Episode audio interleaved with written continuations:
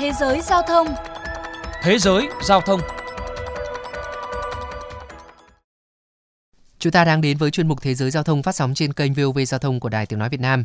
Thưa quý vị và các bạn, mỗi ngày ở các sân bay trên thế giới đều có cả trăm vali hành khách thất lạc hoặc là không ai tới nhận. Vậy chúng sẽ được xử lý như thế nào? Mới đây, sân bay Sydney đã mở một cuộc bán đấu giá các tài sản bị thất lạc. Tất cả số tiền thu được sẽ dùng để gây quỹ cho trẻ em bị bệnh. Đây là một hoạt động thường niên rất ý nghĩa của sân bay này. Và để cùng tìm hiểu thêm về câu chuyện này, mời quý thính giả cùng đến với bài viết sau đây. Vào tháng 12 năm 2020, một lượng lớn tài sản thất lạc ở sân bay Sydney, Úc, từ đồ điện tử đến nước hoa, được đấu giá trực tuyến trên website Pickless Ocean với mục đích từ thiện. Tất cả những món đồ này được bán có giá khởi điểm thấp hơn rất nhiều so với giá gốc, thậm chí là 1 đô la. Trong 7 năm qua, các cuộc đấu giá như thế này quyên góp được 1,2 triệu đô la để tài trợ cho các chương trình trị liệu bằng âm nhạc tại Bệnh viện Nhi đồng ở Westmead và Bệnh viện Nhi đồng Sydney Renwick.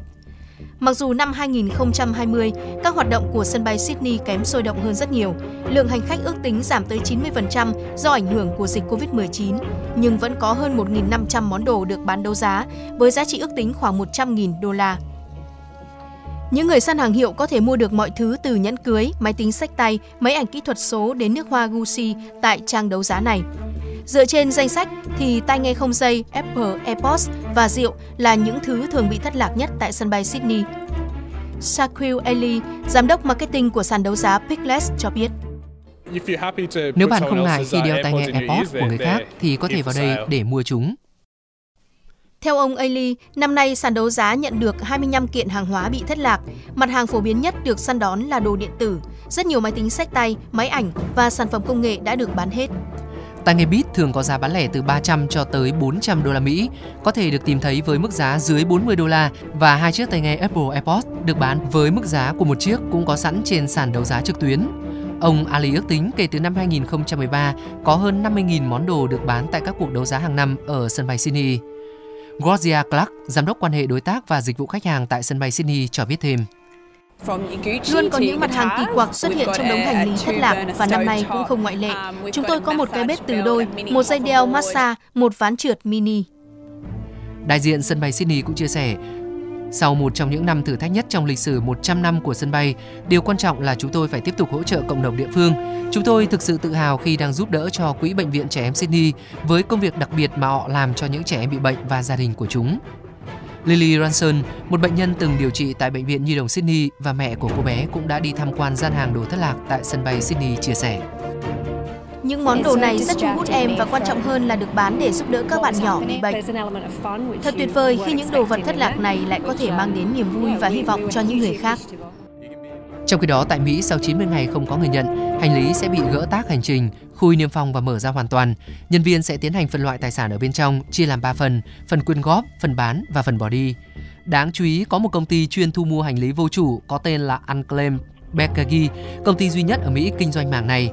Unclaimed Baggage không chỉ mua hành lý ký gửi vô chủ mà còn mua đồ bỏ quên ở trong khoang hành lý và cả những món đồ quá cỡ như là ván lướt sóng, ván trượt tuyết, xe lăn hay là thảm.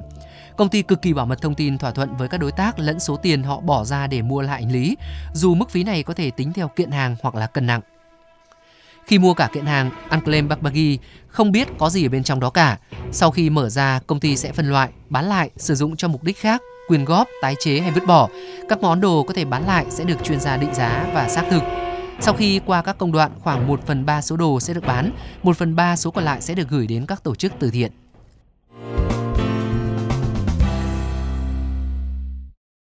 Còn tại Việt Nam, mỗi sân bay đều phải có một khu vực riêng biệt để quản lý hành lý thất lạc. Số lượng hành lý, trọng lượng các thông tin ghi trên tác hành lý cũng được lưu lại trong hồ sơ. Mỗi kiện hành lý bị thất lạc đều phải trải qua quá trình soi chiếu, kiểm tra và niêm phong để đảm bảo không mất mát tài sản hay tổn thất phát sinh. Thế nhưng, tất cả sẽ có thời gian lưu trữ nhất định. Ví dụ, hãng Vietnam Airlines sẽ lưu trữ những hành lý ký gửi thất lạc trong 90 ngày và tính phí.